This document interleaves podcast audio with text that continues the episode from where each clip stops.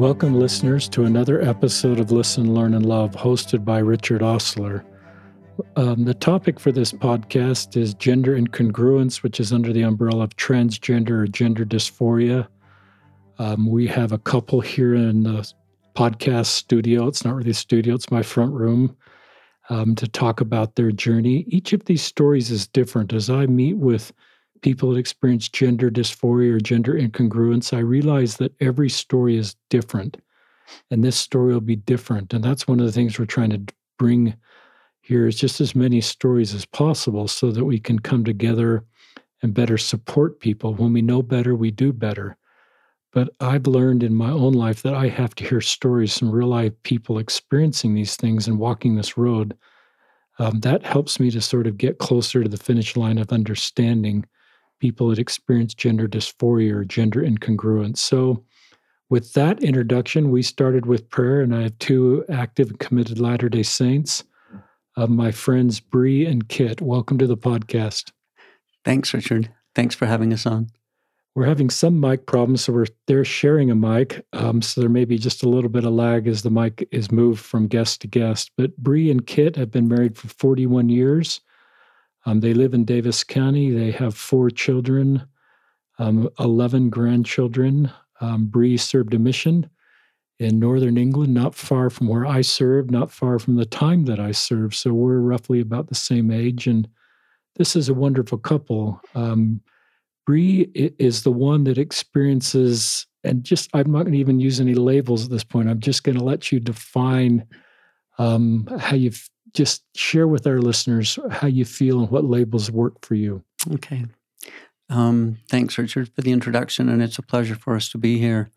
Um, I mm, experience gender dysphoria. Um, mm, but, well, let me back up some people experience gender dysphoria, that is, a, a, dysphoric feeling or depression over their gender identity. Um, I think a, a, better, more proper term would be gender incongruence. Um, there's a disconnect between m- my gender identity and my biological gender. And so it's an incongruence. Um, and for some people, such as myself, that incongruence is mm, most of the time mild or manageable. There are people um, who also uh, experience a gender incongruence, but it's much more severe, which can lead to gender dysphoria. And that dysphoria can be so severe sometimes that it causes uh, severe depression um, it can be severe enough that it causes people to be suicidal. Um, I have a little bit of an advantage in that I guess if I was going to identify my incongruence, I feel a little bit more gender fluid. Um, there is definitely a very strong um, daily feminine identity to me. I do still feel um, somewhat of a masculine identity um, and that varies a little bit um, from day to day, time to time. It is still part of me. Um, I live. I've lived with this for mm, as much as I know about fifty years, and so um, it's still a part of me. It's part of my history, and so I can't say that I I really just don't relate to my past at all anymore. It is still part of me, but that incongruence is definitely there all the time. Um, and so that that I, how I identify and how I relate is maybe different from um, my biological presentation. Good job. And listeners, we don't do a lot of scripting ahead of time. I've learned that it's just best to get my guests telling their story. I tell them that it's like going out to lunch with me, but there's like 10,000 people listening and and no one can tell your story better than you can. So um, I just hope this is helpful for you. Every story is different. I um I think I'd love to as I'm thinking out loud and sharing my thoughts with you in real time, I think I'd love to hear Bree share kind of this long period of your life where you're experiencing gender incongruence and you're not sharing with that with anybody. And you talked before we went live about the fear, the shame, the guilt, and just you'd lose it all if anybody learned this about you. And you're in this wonderful marriage. And that went on for maybe four decades or something.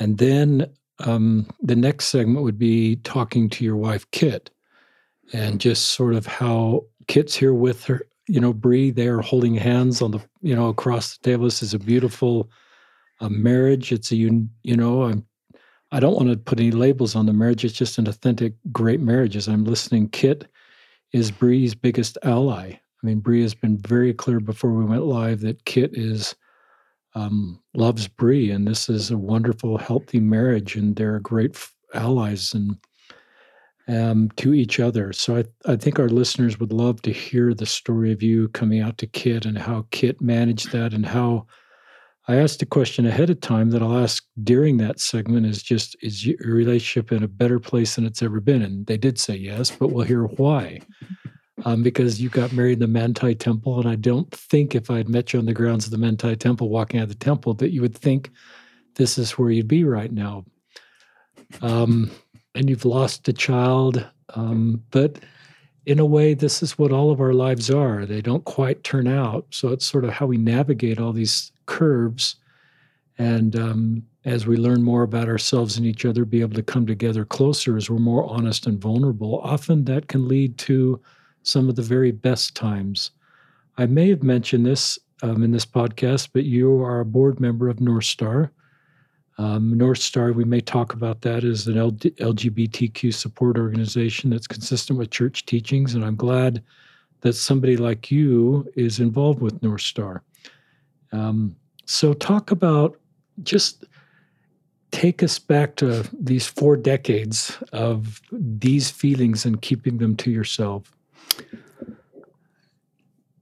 It's very interesting that um, this is something that, uh, in kind of 2020 hindsight, I've I've become more and more aware of it um, just more recently. Um, so, living with this for so long, um, I I mentioned earlier that um, it's a struggle trying to deal with or process through this in a life where you live every day with fear and shame and guilt and doubt, all of those things that are so emotionally depressing, um, which is where a lot of this dysphoria takes so many people. Um, you live in fear that anyone will find out. Um, you you feel shame because of society's perceptions. You feel guilt that this is somehow wrong again because of society, and just the doubt that you'll ever have support, that you could ever be your true self. Um, I I knew I knew if anybody ever found out about this, that I would lose them. Um, and so you keep it secret. Um, this is something that I hid for 50 years. This was going to go to my grave. I knew that if anybody ever found out, mm, I would lose my family, I would lose my wife, I would lose my kids, I would lose my friends. And just to live with that fear is is really hard. Um, but it is something. This is my experience in my journey, but I think that's kind of um, an overall um, feeling for almost anybody in the trans community. Um, just knowing that you can't be your true self, and that if you ever were, uh, you would lose it all. Um, and so um, I kept myself, I, I developed some coping mechanisms. I kept myself busy, and that's how I dealt with this incongruence and, and the dysphoria is, is by keeping active um, hobbies and work and just throwing myself into every project or everything that I thought to, that I could do. And as long as I was active, um, I didn't feel the dysphoria. Um, the the quote is the quote I like is objectivity terminates panic. And so as long as I used physical things to stay busy, if I kept my hands busy, if I kept myself busy, if I stayed active, if I if I exercised, if I was doing stuff, then the panic was not there. Um, I think it's interesting of uh, talking to a friend of mine about this. Um, their description of this, what they felt was it was like white noise or static to just have the radio not quite tuned in to be listening to this static all the time or just white noise and just you know if you listen to that all the time you get to the point that it just starts to grind away at you. Um, and it's this this inner just mm, turmoil. And when you're able to be yourself, when you're able to mm, what we call present as your true self, that white noise and that static stops. And that's such a relief to finally have that static go away. Um, and it, some people describe this as, you know, the ups and downs of like a roller coaster. They have good days and bad days. Um, and I think for me, one of the reasons I relate to this is when my friend described that, it described what I experience. I don't have a roller coaster up and down, but I do feel this just this background, just being uncomfortable Mm, feeling like there's just static in your life.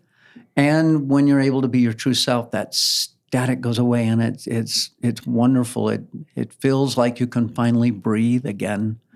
And so um, that's kind of where I I am over this long journey. And this has become more and more um, easy for me to deal with as I've been able to get away from that 50 years of guilt and shame and doubt and be myself. Um, and that's happened just in the last little while. Um, mm, about seven years ago. Um, Before you go there, let me ask some questions okay. about this. Hold that thought. Um, first, I just want to make a comment from your bio at North Star. Just um, we're probably going to have time to talk about your professional career, but I've loved – Last 10 years, you've been a science teacher. Bree has a degree in physics, geology, and a master's in geophysics. And an active re- field research has led to appearance on the Discovery Channel, National Geographic, and BBC. And I don't think Bree would just proactively tell us that, but I share that with you, listeners, to know this is a really bright, wonderful person um, that has contributed to our community in many ways. And um, I've always been interested in some of those things that you have core expertise in. So we could talk about all that, but we won't. I want to, Kit, Kit's, go for it, Kit. I've always said that Bree can do anything but hurry. anything but hurry. if you want it done quickly, ask someone else. so let's go back to England because we were kind of in England at the same time, and and you're serving as an elder. Um, help me if I miss say anything here. You're biologically male. You go on a mission as an elder. Um, you're serving and bringing people to Christ. Just talk about this, what this incongruence felt like during that time or before or after. Just take us back to examples of what was the pain or the incongruence. Um, I appreciate the question. Um, again, this is for me something that I've had to look back yeah. and uh, in retrospect. Um, and again, even, well, my whole life, mm, looking at or realizing, trying to deal with that incongruence um, and the shame and fear and guilt and doubt that goes with that. As long as I was active, as long as I was doing something, it wasn't as bad. And I, I could feel that role as a missionary in England because you're busy all the time. Yeah, true you you don't have idle time and it's the idle time when that static comes in for me anyway. As long as I was active, I didn't hear the static as much. Um, but for me, even though I felt maybe a disconnect in my incongruence in my gender self and the church, I knew then, and I've known all along, I have I've been able to separate the church socially from gospel truth. And the gospel truth is the gospel truth.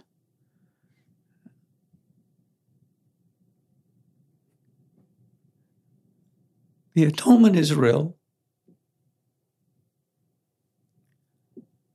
And our Savior loves us unconditionally. And it's through that knowledge of the pure gospel, the plan of salvation, the plan of the atonement, our Heavenly Father's and our Savior's unconditional love is what pulls you through. And realizing or focusing on the gospel and that unconditional love it can help sway or move you away from the cultural feelings sometimes that mm, are dysphoric and are that static. And uh, that was that was i think just the basics mm, the basics of the gospel truths that helped me function and realize that I could serve a mission and I could be out there and I could do those things and I could preach the gospel because to me, I was preaching the gospel. Um, and so I didn't really feel so much of that static or that incongruence during that time because I could focus on the gospel and help, trying to help people feel the love of our Savior and teach and preach the atonement because it's really what the gospel comes down to. Without the atonement, we're, we're nothing. We're all lost. And that sacrifice, that pure, unconditional love that was made in our behalf, is what's really important in the gospel, but also in the church. Mm, beyond that, it's just it's not really relevant. I don't want to say irrelevant, but everything pales in comparison to the atonement. Thank you for that really thoughtful answer, Bree. Were were there things you were doing um, in your twenties or thirties during this time of not being out to anybody that helped you cope with the incongruence? I mean, some report they were doing some things privately to just sort of manage the incongruence, or were you just? I mean, it's. And I don't I bring that question up just to help our listeners understand um, just the pain you were in and and what you were trying to do to just deal with that, so you could stay alive and move forward in your life. Or was this just something you just, you know, you just you just managed?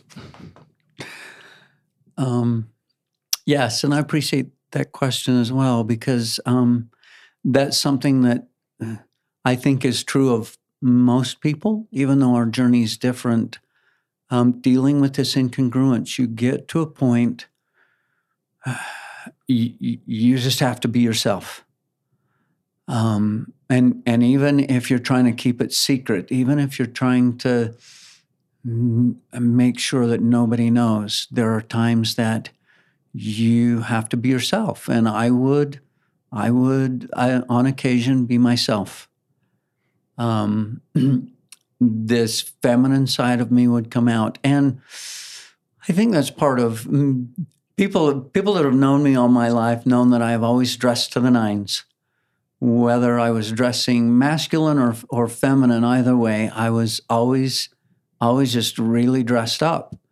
And that's something that helped me deal with this incongruence is just being overly expressive in how I presented in my clothing and my style and my fashion. Um, and that would be very helpful to me. And that was a release. That was that was a way that I could identify as being myself. Um, and on occasion, um, mm, this expression of myself would be more feminine than masculine.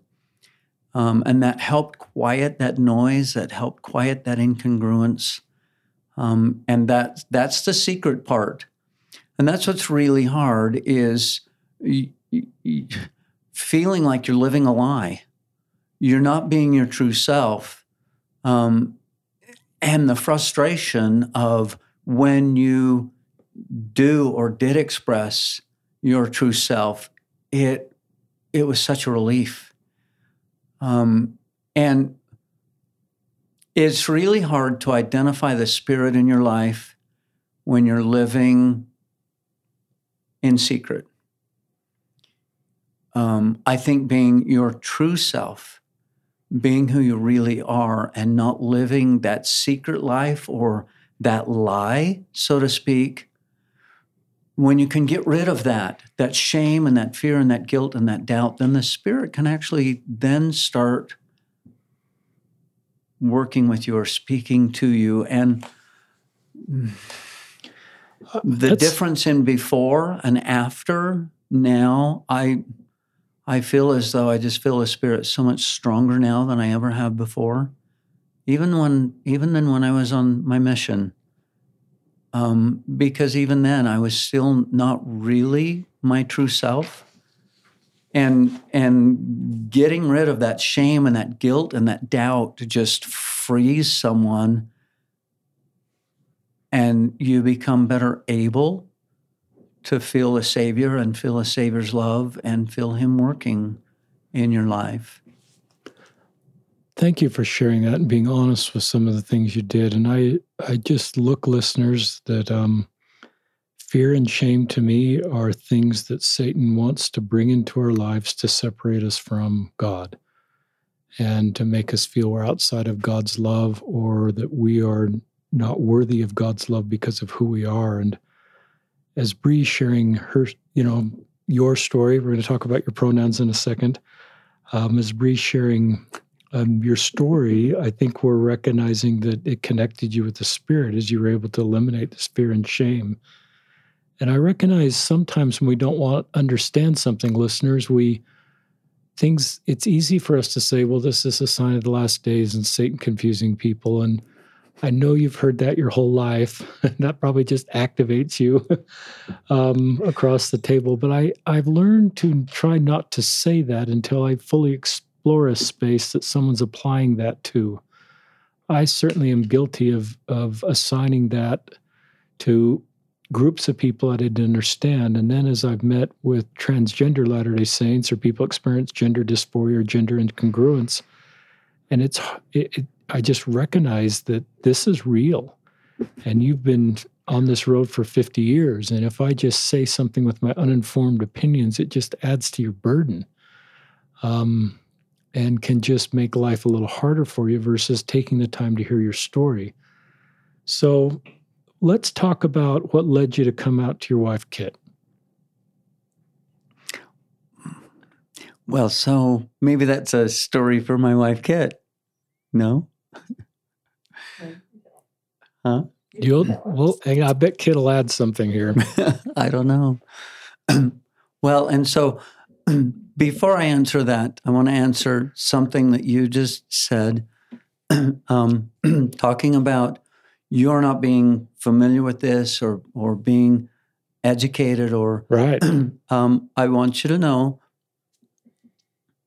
for me, and I hope for almost anyone that identifies anywhere on this transgender spectrum, for me, as long as I know you're sincere, that you care, you you can't add to my burden. You you can't hurt me. You can't offend me because I as long as I know you care and you want to know, then I I can I can feel that spirit and and I can relate to that and we can share and we can talk and and we can come to an understanding. Um, so compassion and love. If I know you care and I know you're concerned and I feel your love, you don't add to my burden, you help relieve that burden because it's one more person that mm, can hopefully become an ally and become a friend. And that's very helpful. There's a lot of grace in that. So thank Bree. you. Um, so we had an experience about seven years ago. Um, our oldest child, our biological son, passed away. and because of working on funeral and arrangements and things like that, um, out of the blue, um, Kit picked up my phone and saw an email message in regard to something I was doing that was g- transgender related. um, Kit wasn't sure how to respond to that. Um, I took her response as kind of negative. And then within another month, we adopted another child. And so we had a month where we lost a biological, biological child. Kit learned of mm, possibly my gender incongruence, and then we adopted a child. And that was that was a difficult month. Um, things have been uphill since then. that may have been a low point. Um, and I took Kit's reaction at that time as negative, that this was something she was not ready to cope with or deal with. And because of that, I I took all of this and I, I buried it even deeper, thinking that what I had thought all those years that if anybody ever finds out about this, I will lose them. And I took Kit's reaction as that I was going to lose her. And so I I had to bury it. I had to put it back and just deal with it as best I could. um, and that that was that was a long period. We went through that period, and I've got to add in here, just so you know, I you've got to know that Kit has become my greatest and strongest ally. And this last year and a half, since this has all come to the surface, number one is the support of my wife and spouse and my helpmeet, Kit. I could not do this without her. And number two has been the wonderful community of North Star. Soon after this all happened, I got connected, we got connected with North Star. And from the very first moment that we had contact with anybody with North Star, I could feel their unconditional love. And what a wonderful environment, what a wonderful group of people to be involved with to be able to be myself and be with them and know that they loved me and supported me um, unconditionally. And that has been really a big help. Okay, Kit, we're sending the mic your way. Pull it right up next to you. And um, part of this, part of my reaction was we've talked about this that neither one of us really knew anything about this and so I was asking questions that weren't very sensitive, but I didn't know. I didn't know anything. And then Bree shut down, and then I had nobody to talk to for several years. And it was very, I mean, we talk a lot about, oh, I told my best friend or whatever. I, Bree was always my only friend. And so I had nobody to talk to because it was, she totally shut down and nope, I'm not interested. I don't want to have any, you know, I don't need to talk about this. I already told you. And so that was difficult for me um, through probably about four years of feeling really, really lonely. Um, and then, um, yeah, so that was part of it. I, I didn't mean to be negative because I didn't think divorce. I didn't think uh, there was no disgust. It was just confusion. And I wanted to talk about it. And I had nobody to talk to about it. So that was a hard couple of years until um, through and I, I know there's so many things that the spirit leads. A friend of mine started telling me about her. Um, uh, we had when we adopted, she adopted a brother of the boy we adopted, and she started telling me about some friends that she had where the husband was transgender. And I'm like, uh, yeah, that's, and she's like, I know that's why I'm telling you this. so then I was finally able to get connected with North Star even before Bree did with the spouses group. And that was very helpful and um, for me to learn a lot of things. Talk about the spouses group because I know you get a lot of messages now from spouses, both of you. Talk I, about just talk to other spouses that have a. I can do that. It's I'm really not a big Facebook person because okay. I get really disturbed by the negative that people are so comfortable to put out there. That's and true. But um, so it's just like, oh, I'd rather live my life in a bubble than hear all these neg. I don't know why people are so willing to be negative on I mean, where everybody can look at it over and over again is bad enough to say it in the first place and then not have it recorded. And so um, I don't do a lot of that, but it was very helpful to me to know that I wasn't alone and to be able to ask questions. And I got a lot of, I did a lot of things wrong and said a lot of things wrong, which I think that's kind of a issue that I have that we're always correcting each other. And it's like it's everybody's own journey. There's not the right words if for you know, we all have our own our own words that we want to use and that we're comfortable with. And Bree and I are very open to letting people be themselves that way too. But it was very helpful to have other spouses to talk to and to field their journey or whatever. And I always felt like, oh, well, mine's not that bad. I guess I'm okay. Which is, I, am not experiencing that. Um, my spouse is so, so different from that. It was helpful. Talk, and that's great. Talk okay. about, I mean, you've got kind of two things you're going on here. You've got to help your spouse, and your spouse, you know, being trans, has got some real specific needs from you and some specific needs at your spouse, but you've also got needs because you're you're it's just changed for you, you know, from when you walked out of the Manti mm-hmm. temple to the reality of your marriage. And and so you've got to kind of take care of yourself or need help for yourself to sort of move forward with the new reality. Can you talk to any spouses as maybe new reality is a good term? They're just coming to terms and they with the new reality or or was that such a gradual thing for you? It was just sort of like this is another phase of our our marriage. I really think our experience is quite a bit different as because Bree really didn't change in the way that I was treated in the service that I was given in the things that were taken care of in our home. All of those things I said, Bree can do anything but hurry. And it, none of those things stopped. And in fact, they were ramped up. Um, we we've talked about this in our in our family. There's no gender specific jobs; they're all Bree's jobs. um, I mean, it, there just wasn't. We we will do either one, and so I feel like sometimes when people go through this experience, they don't like to um, identify with gender specific jobs. It's like, I'm not going to do that. That's a man's job.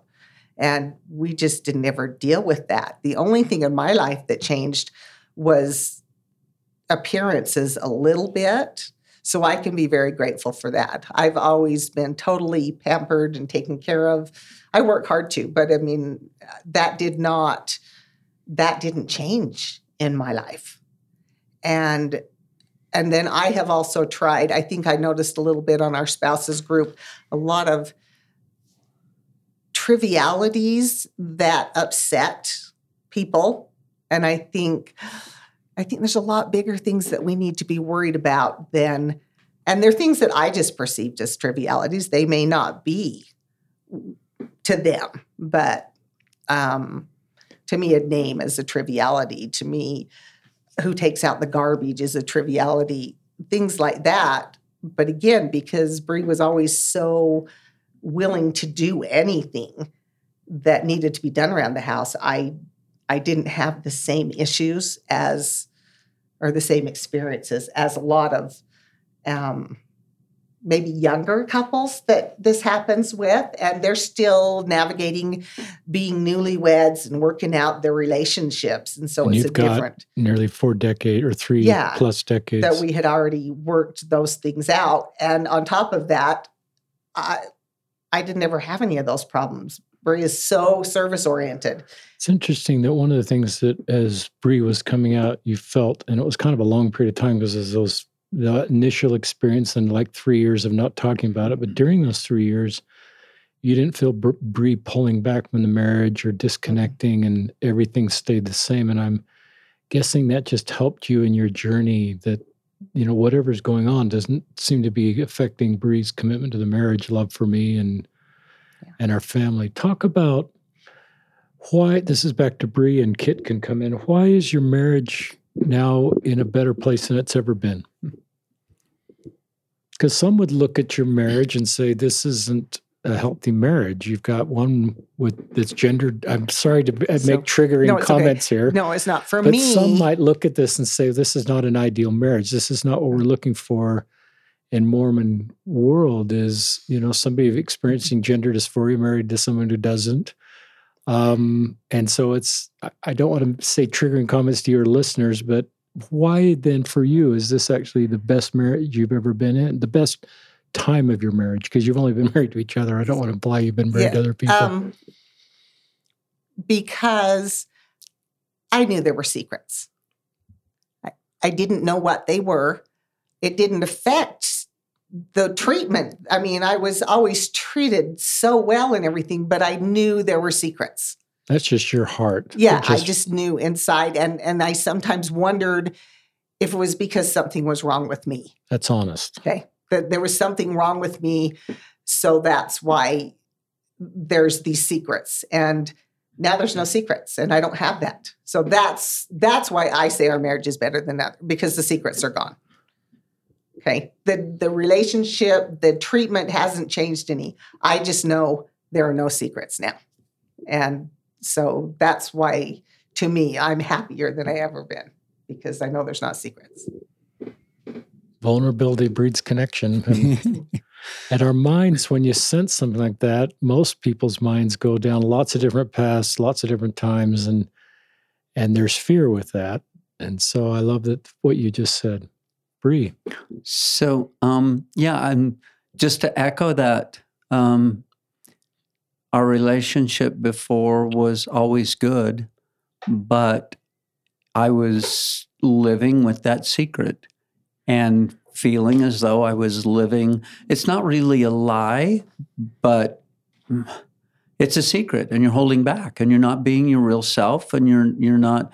You know that it kind of breaks down the trust a little bit. Um, and so, you know, now that our relationship is is to the point where that secret is not there, it's just it just brought us so much closer together. It strengthens us and and just makes that trust so much stronger because, mm, yeah, it. I'm not living that secret life. Um, and one other comment I wanted to make about that seven year period, Kit mentioned that, um, you know, um, during that period, there was a real struggle because we we looked for help, we looked for um, uh, someone, um, we looked for support, and it wasn't there, and that's that's partly one of the reasons why. Well, the biggest reason I shut down is I I took that or put it back away is because I felt Kit's reaction was negative. But the other reason was I didn't understand this myself. Even though I'd lived with this for 50 years, I didn't really know what it was. And I couldn't find any help or support. There was there's there was nothing out there. Um, in fact, it wasn't until ooh, a year and a half ago that I actually said to myself, "Oh, I experienced gender incongruence. That was something new to me as well. And so, in order um, to be able to to talk about this seven years ago, I didn't really know how to talk about it. I didn't know what it was. Um, and so I think for me, I, I believe everything happens for a reason. And when all this happened, it was like, I'm not sure why this happened, but what can I learn from this? And I think one of the main takeaways from this is I I want people to know that there is help and there is support and you you can find help for this. Um, and and again, mostly that um, you we're in a position now. I get uh, I want to just be able to help. As in support. I want to be able to support. I want to be able to let people know that their Savior loves them unconditionally. And we don't always know the end of the road. We don't know where the journey's going to take us.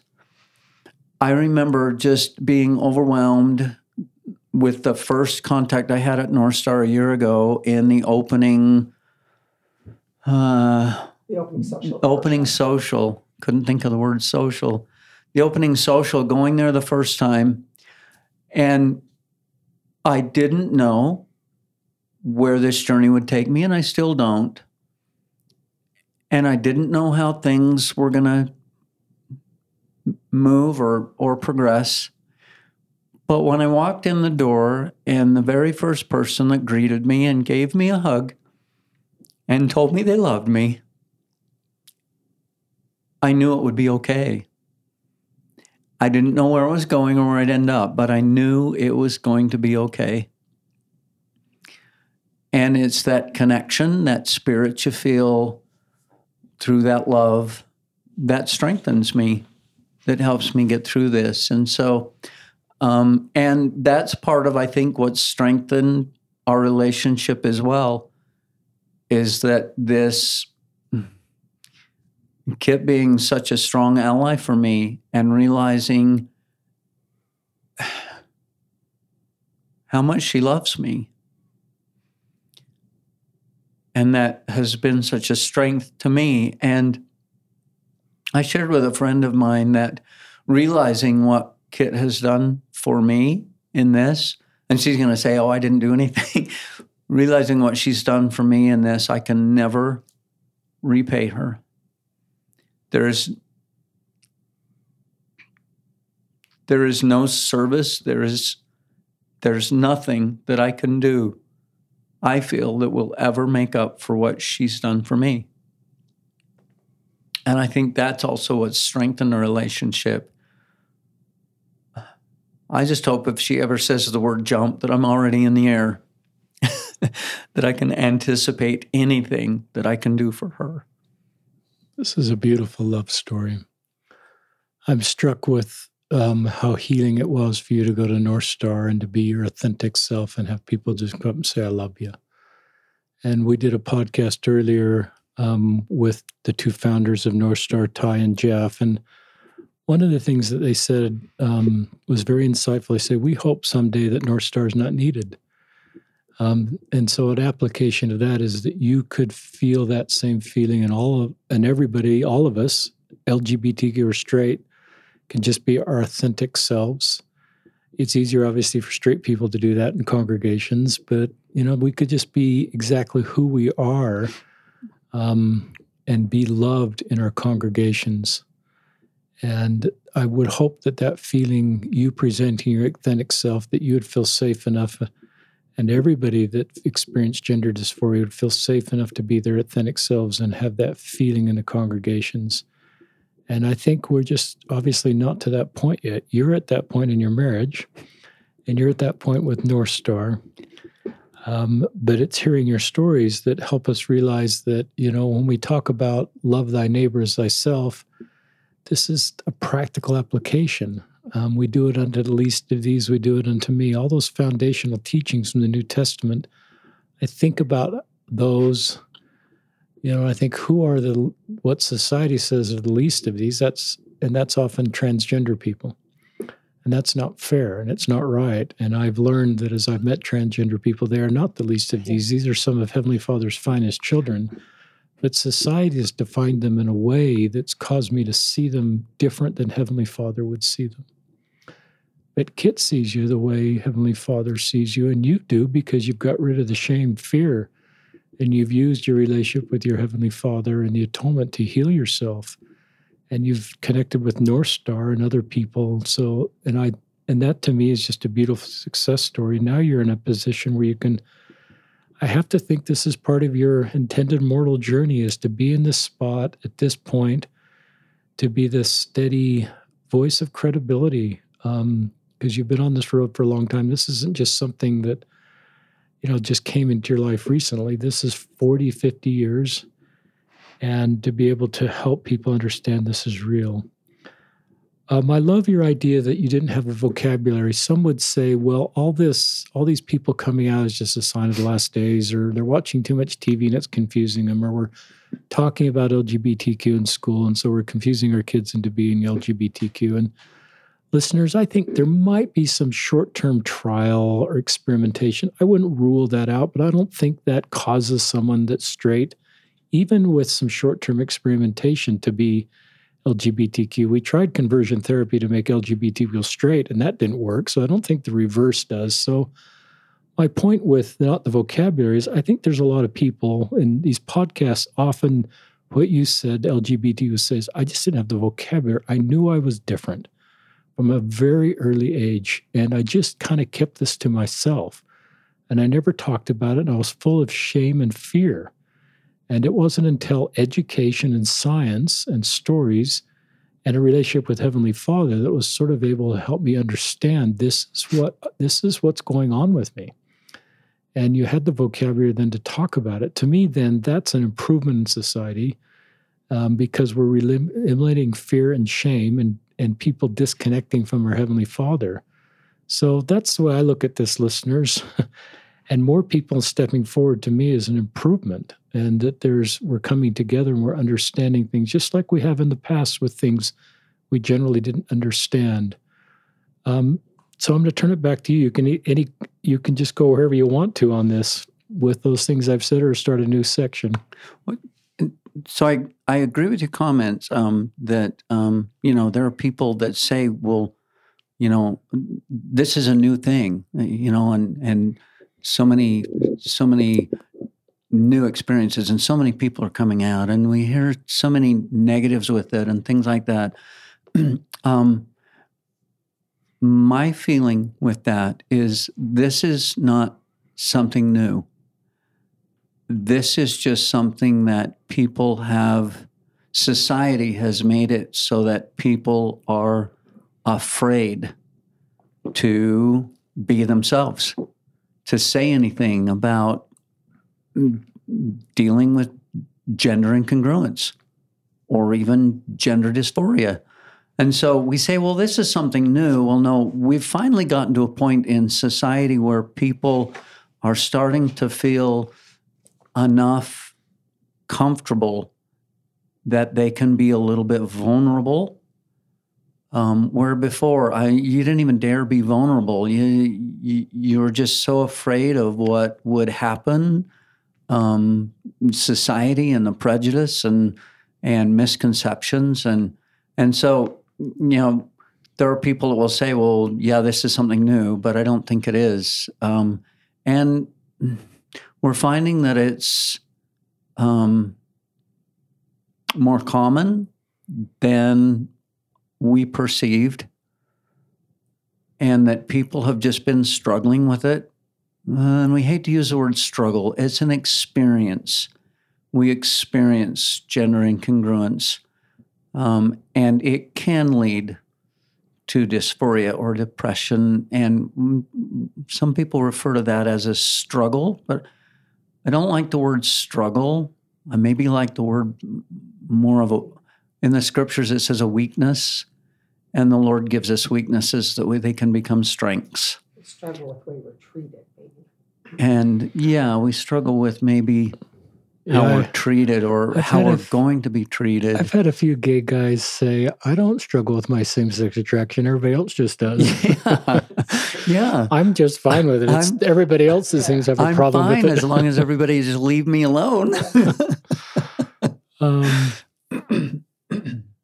I really like that. Talk about, you know, um, what pronouns you use now, and our listeners can't see you, so I'm going to ask you to describe what you hope they see as they, if they could all meet you right now, what pronouns we'd use, and and you could also talk about your relationship with the church and your your you're wanting to stay, you know, fully um, within line teach with church teaching. So I just kind of let you go where you want to go with that.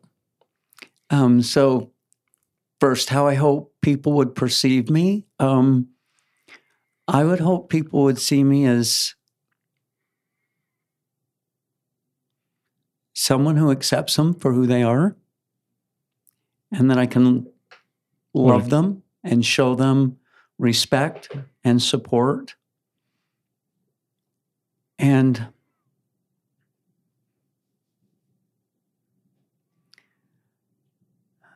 somebody that understands and somebody that's a safe place. Um, whether we're worried about names and pronouns or labels or identities, I think most important is that we find a safe place, somewhere where you know you can be yourself, and that that will be okay. Um, as far as as far as labels and pronouns, um, again, back a little bit to me. This is my experience. This this is how I can Mm, go down this journey, down this road, and it might not be for everybody. Um, I don't find that names and pronouns are a trigger to me. There will be people somewhere along the trans spectrum that names and pronouns could be a trigger. It could cause some dysphoria. um, as I mentioned earlier, before I've I've lived with this for so many years that I still I acknowledge my past. I I know who I've been. I I know what I wanted to be and now I I know who I am. and so for me I I don't have so much of a struggle with the pronouns and names. Do I have preferences? Yes. Um, and that's been a little bit of a struggle um, this this kind of uh, struggle. See, we, we throw that word in all the time, and it's not really a struggle, something that we work through. Um, year and a half ago, when this came to light through um, priesthood authority um, and the question of whether I was worthy for a temple recommend or not. And um, it was it was put back on me that um, this was not okay. That this that me expressing myself as my true self, um, coming out as as transgender and and presenting and exhibiting myself female was not worthy of a temple recommend. And um, that's really when things kind of came out because it's kind of hard to go home and tell your family why you didn't get a temple recommend without them asking questions as to why. Um, and so this has been a process over the last year and a half or so. Um, and again, Kit has been my biggest ally.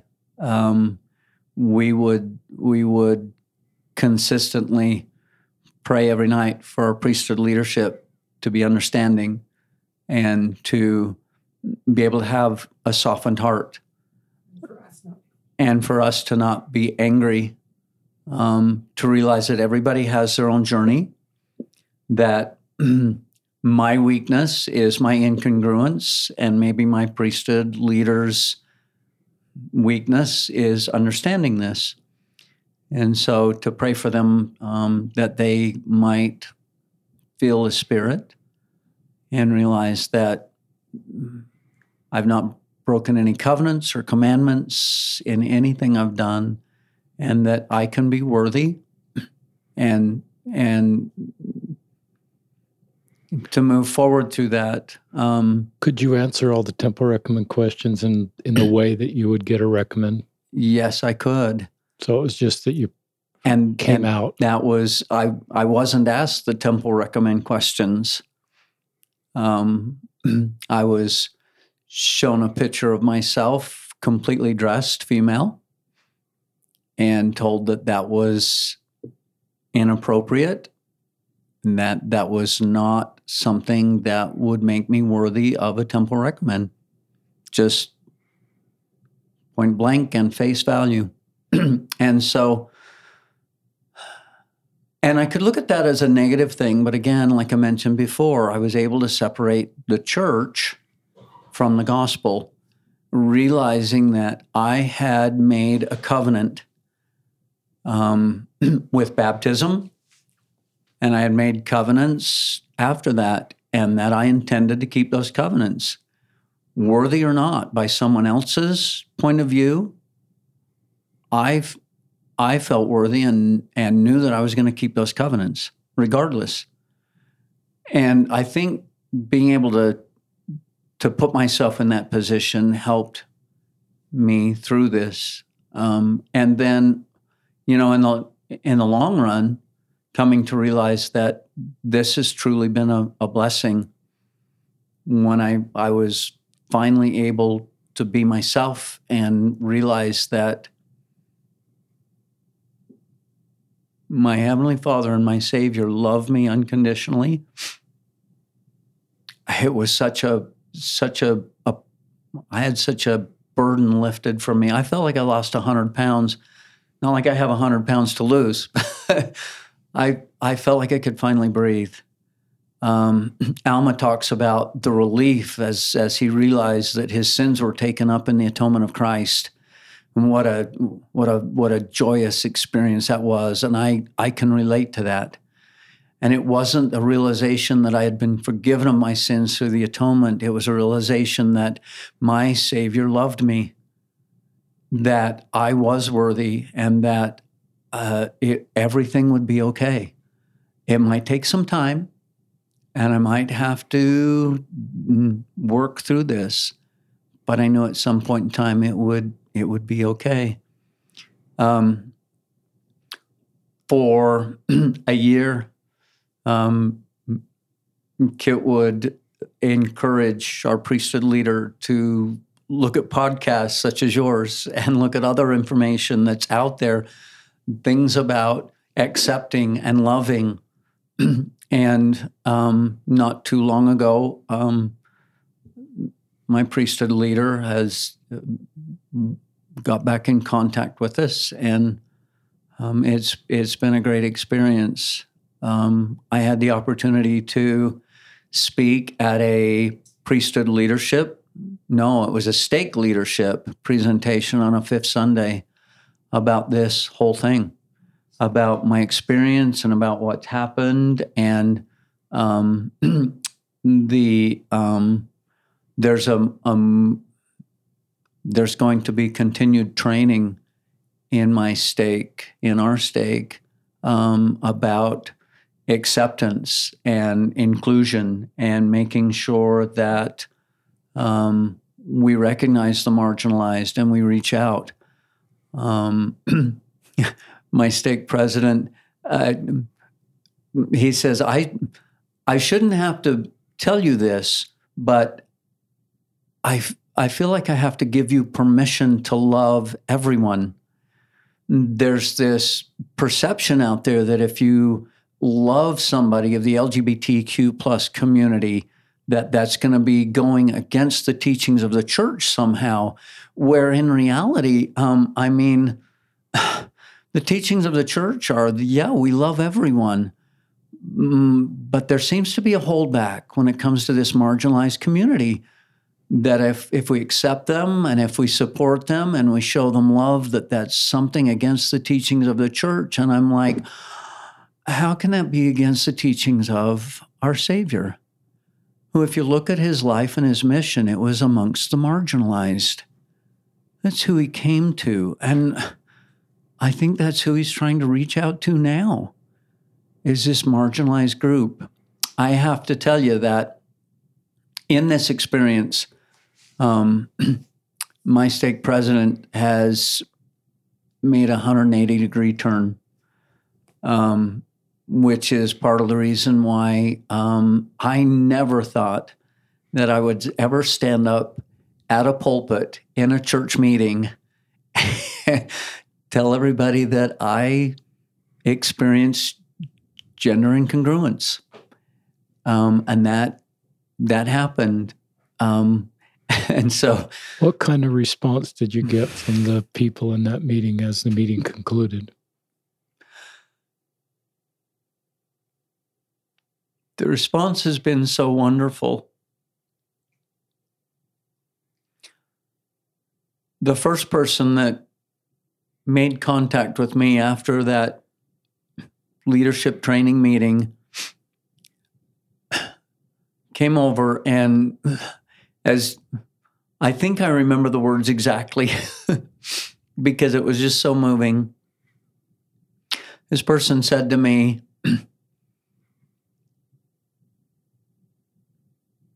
You have changed my mind and touched my heart. And you know, to be able to actually touch somebody's heart, you know that you really made a difference. There were so many people that just said, I've got a whole different perspective from this because everybody in the meeting has known Kit and I for so many years. And I think to see this person that they've known for so long as this person, and then to realize that it's not a different person. I'm still the same person. I just experienced gender incongruence. And I want to be myself in how I express myself, how I conduct myself, and how I live. And it's really not any different from what they've known for so many years. Um, I'm I'm still the person you can call to come over and help you replace your water heater. I'll still come over and help you shingle your roof. Um, funny experience. Um, my nephew, when my nephew was told that I experienced gender incongruence, the comment was, "Well, will you still come help me put in my sprinklers?" And I said, Yeah, I might be in a dress, but I'll come help you with your sprinklers. And he says, I don't care if you show up in a dress as long as we get my sprinklers in. That's great. um, I am struck by what's happened in your stake. And your stake president didn't compromise the doctrine of our church to do what he did with you. Your stake president was just willing to set aside prior opinions and do what I've tried to do and invited others to do. And I had to do it when I was had priest responsibility for a couple gay men, as I was just willing to hear their story. Elder Uchtdorf talks about we need to get past the massive iron gates of what we thought we already knew. And to me, that's my invitation. And it's what your stake president did and was willing to do. And you hung in there with them, even though you probably got angry at times and frustrated um, he's extended a lot of grace and a lot of patience, and he and this is just a beautiful relationship. But to then have him have you have you teach at a priesthood leadership meeting about love and inclusion, and I bet the spirit was there. I bet that was like a priesthood leadership meeting that your stake has never had before, and those can get a little. I don't know what the right word to use. A little traditional, a little rote, a little kind of typical, dry. but this is sort of like okay, we've talked about these principles for all these years of love and inclusion, but let's talk about it in real life. Here is a stake member that experiences something none of us, perhaps no one else in the stake experiences. Maybe there's others. There are that are maybe coming out to you because they know you're safe. But to then, it, vulnerability brings the spirit, it brings authentic connection. I just think of this is a miracle that you have this love and belonging from your your stake family And I, your stake, I don't want to speak for your stake president, but I would guess this has helped him be a better stake president. It, the gay men in my ward helped me be a better bishop. Hmm. They taught me things about the gospel of Jesus Christ and marginalization and and grace and humility and being willing to learn that helped me with the straight members of my stake. Um, it just taught me principles as I listened to these good men and and then they brought me in this in this space as I just felt impressed to step in the space. But I love and your stake president didn't sell at anything. He didn't have to go rogue. He didn't have to make up stuff. He just and you're right. You're worthy of a temple recommend, and even more important, your voice is being heard to help us live the gospel of Jesus Christ. It's a it's a it's just beautiful. And now what you're doing at North Star and giving hope to other people, you are. Hope you realize part of your story is that you're you know you've got this maturity and this grace and this great marriage to sort of navigate these longer periods of difficulty that give hope to younger people that are just feeling some of the feelings you've felt and saying is there a light at the end of the tunnel? Can i hang in here? Can i work th- through a priesthood leader that's difficult experience? And that's one of the things you're doing is sort of saying you can hang in there if you've got a support system. But I want to turn it to Kit just to get her feeling about this chapter in the church and a temple recommend and this priesthood leadership meeting and just anything you'd like to share about this experience or anything else you want to say. Just your turn. um, well, when Bree didn't get a recommend, I went to talk to the stake president with him and I ended up giving my recommend back to him.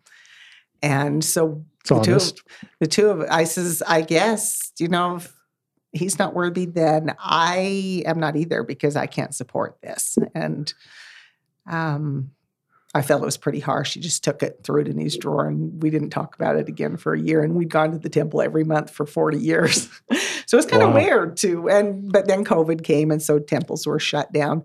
Um, I was thinking as um, Bree was talking about this that we tried really hard through that time, not wanting to be judged. So we were going to work really hard on not judging the opposite direction.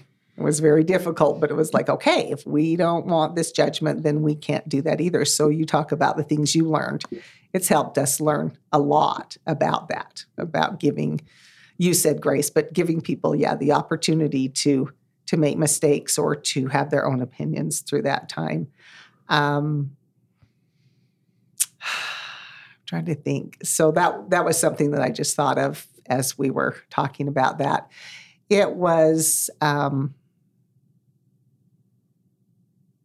I don't know, it was, it was a, a difficult thing to go through that, but so grateful that, yeah, he was able to, I feel our stake president was able to learn to accept a lot of other people that they're going to be finding out about and other people in our ward in our stake have come to speak to us about how they would talk to their their youth. And and I've been told many times by our children that we need to give people a lot of time that we apparently are not giving our children enough time to um, accept this too that it's a long long process. So that's something that we are working on too is trying to be patient with people as they go through their whatever whether it's stages of grief or um, trying to learn things that we need to be very, very patient. And patient may mean years. And that's hard for me too, but it may mean years and years for them to um, to finally come to grips with it. We were asked at that training, you know, what what would you how would you tell us to deal with this or um, what questions do you want to be asked? Is that what it was? And um, I think it was Charlie Bird, one of his podcasts that I listened to, and I just loved it that his bishop said, What do I need to know about you so I can love and serve you better? And I think that the questions that we get asked should be, should's not a very good word either, but I think if we ask them in a way that you're asking about the person, not about what they're doing, that that can be very helpful. If we have a, I mean, we have a tendency to say, why are you changing your name? Why not tell me about you? let me and and then Brene Brown also said people are hard to hate close up move in and I think those are both really good things but yeah the loving the questions tell me about you not why you're doing things can be and and I try to I need to work on turning that around. Also when I ask a person why is this so hard for you? to understand tell me about you so I can understand why this is such a difficult thing. It's honest.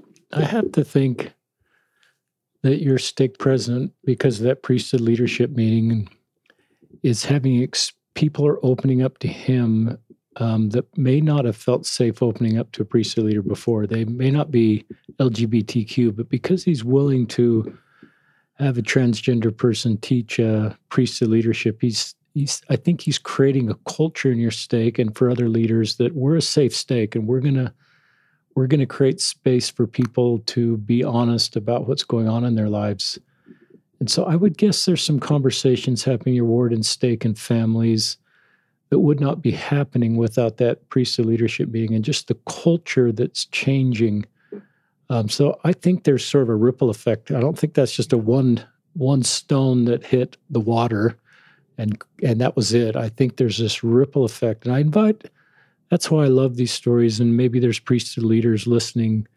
And I think that's just a principle of, of ministering is to is these type of experiences where you publicly um, talk kindly about marginalized groups of people, LGBTQ in particular. And I think it's it is our doctrine to be kind to everybody and love everybody. And this is a practical application, but I think there's great benefit that comes just how you're perceived as a leader as you want to be able to have people open up to you. And that's not that's priesthood leaders or relief society leaders or young women's leaders. Um, so anyway, um, we're kind of at the hour and 11 minute mark. We always think we're going to go for an hour in these podcasts. We never do, but I'm just going to turn it back to Bree and then for more thoughts or final thoughts. Um, my final thought was going to be the Brene Brown quote. and Kit took that one from me. Um, but I love that quote. It's so much. It it makes so much sense um, and can be applied anywhere across any any of the spectrum. Um, but um, I think maybe uh, just one one thought that I've been having as we sat here is maybe looking back the other way um, and I mentioned earlier about um, um, uh, people and um, that that we all have a different journey and that we're all a different place and we all have different things that are triggering to us. Um, and that you know, Kit mentioned also being patient, uh, and I I think for me that goes the other way as well. Um, I think it's really helpful um, if people um, approach us and they're interested and we can feel compassion and love and they want to know our story.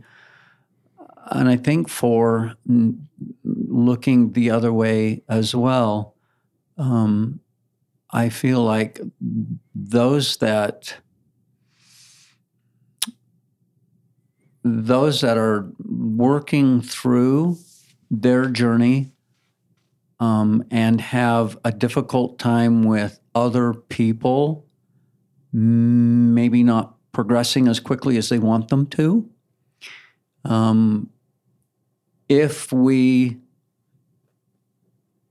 if we give people a hard time or make them feel uncomfortable if they use the wrong pronouns or they misname us or things like that and we we kind of shame them I don't think that's helpful to the trans community. And I don't think that's helpful in creating a safe space. Um, people will tend to shut down if they feel uncomfortable. And so, you know, I'm, I've mentioned I'm okay and that I have still a little bit of that mm, fluidity. Um, and so it's okay if I it's okay if I get misgendered or somebody uses the wrong pronouns.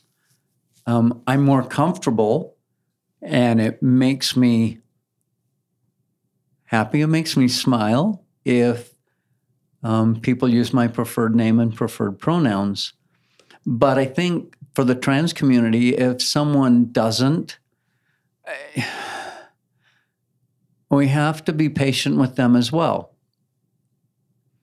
Um, somebody that's known me for many, many, many years by a different name and different pronouns, I can't really expect them to change overnight.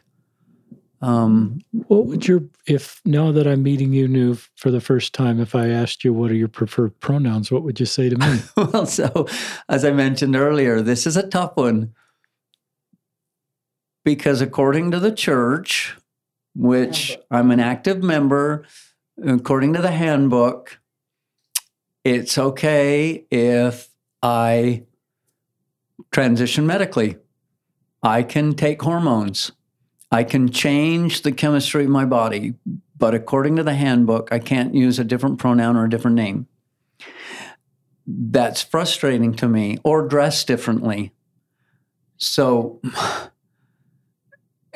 to me, uh, I guess taking hormones is is much more significant than a pronoun or a name or the clothes I wear. Yet that's okay, and it's not. So it's like, well, and this has been, I've had people come up to me and say, So do you have a preferred name and preferred pronouns? And I tell them, Yes, but according to the church, I can't tell you what they are. And I've had people say, Ask you to use them. I, or ask you to use them, yes. I've had people respond to that. I'm not the church and I'm not reading the handbook. I'm a friend. And because of that, I know they're a safe space. And so I've shared with them my preferred name and my preferred pronouns. Do I insist they use them? No.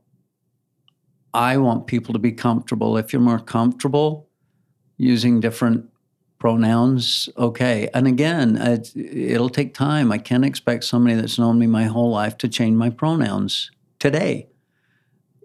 It, it will take time. I don't use them all the time. yeah even even Kit will go back and forth, and that's fine. I mean, uh, we've been married for 41 years, and so to change pronouns and be consistent 100% of the time, uh, that's unreasonable.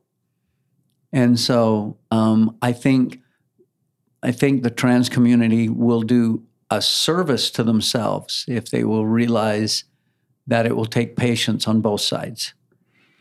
Thank you for just being honest with the road you walk is you're trying to be a, both a committed Latter day Saint and be authentic to yourself. And um, cisgender people, you know, obviously I don't have any, I don't have a paradox there. I, it's not like I'm riding, walking a tightrope. So that just makes me have empathy for you because you love both parts. I'm speaking for you, but you love both church and believe in the church and have given to the church for decades and want to continue to be in the church, but you also, this is who you are, and you want to be authentic with who you are. And you know that that is healing to you. Um, it's not about rebellion. It's not about, it's just about if this is okay to be the way God has made you and to be able to be that person and recognizing that that puts you on a just a careful walk to walk and i think you're doing a great job of walking that but it's complicated and so as I hear your story, my heart just grows for you and my empathy grows and my desire to just do anything in my control to lift your burden and to say kind things and to just help you. Um, not only because of that, because we need you.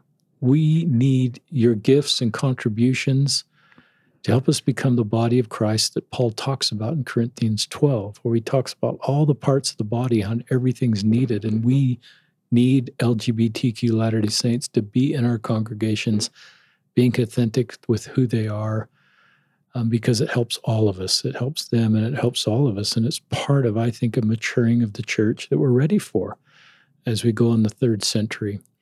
But it takes brave people like you that are willing to share their stories and be authentic. And not everybody feels like they can be authentic at this point in their life. There's listeners right now saying, I wish I could do it, Bree but I just can't right now. And if you're one of those mm. people, don't feel shame because you can't right now. Just use Bree's story to give you hope that you're okay. God loves you.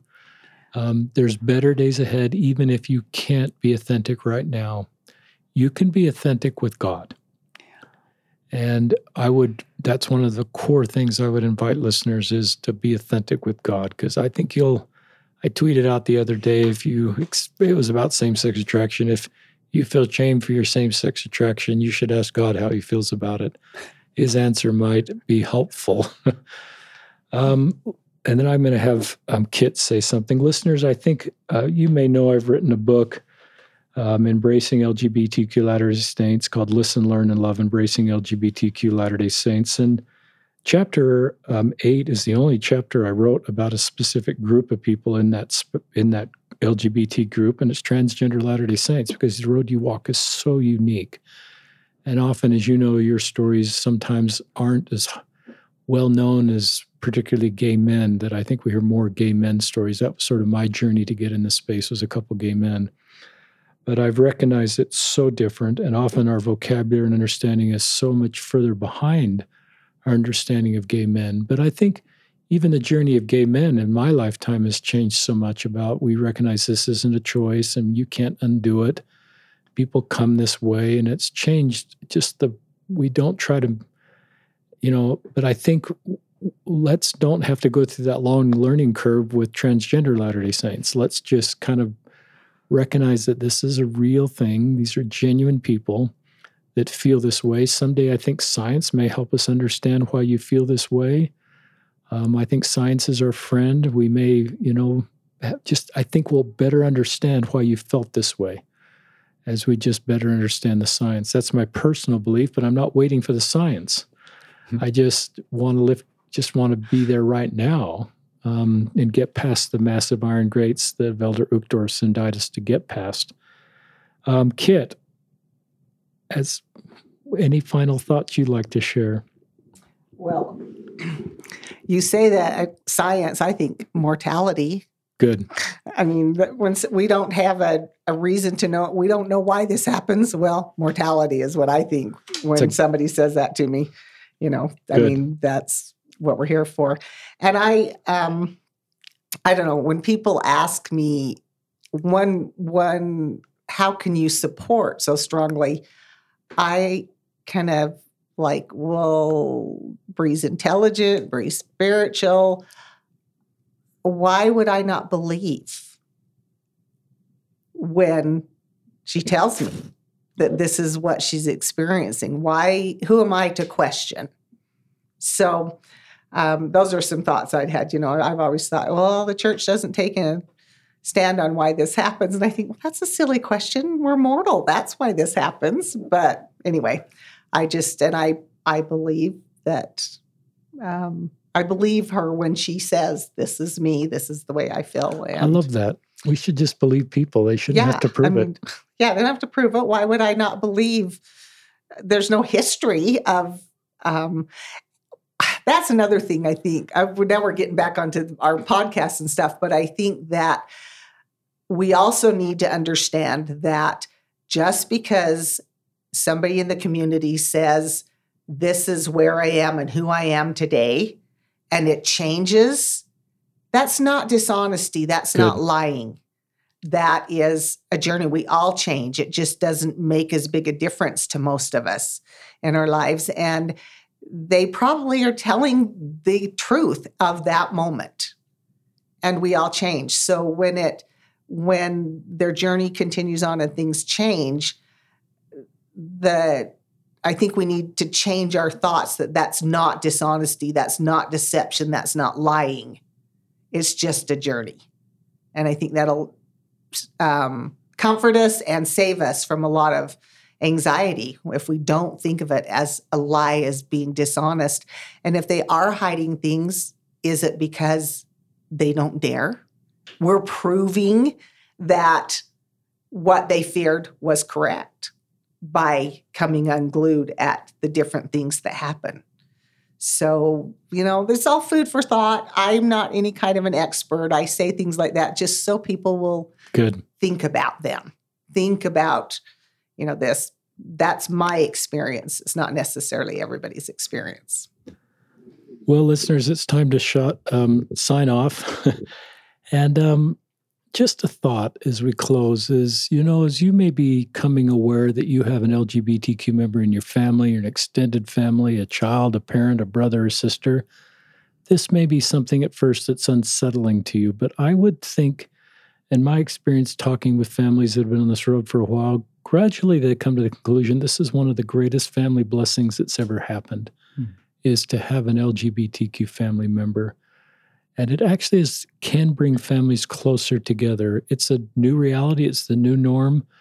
But often, as you understand this space, it gives you better skills as parents, as siblings, as, bro- siblings, same as brothers and sisters, just to, to support. You may have an LGBTQ um, uncle, aunt, brother, sister, and never have any LGBT kids, but the principles you learn from loving them help you to be a better parent, so I invite you to, if you're learning about this part of your family for the first time, even though it may bring initial fear and um, initial worry, and maybe the, a feeling that your family's not the same as other LDS families, I invite you to gradually put that aside and, and think could this be Heavenly Father's plan for our family? And could I, even later in my life, look back and say, this is one of the very best things that happened for a family? Because what became of this experience while it might be hard at the moment, actually has brought our family together in ways that were never possible and or helped me be a better parent, a better local church leader, a better friend.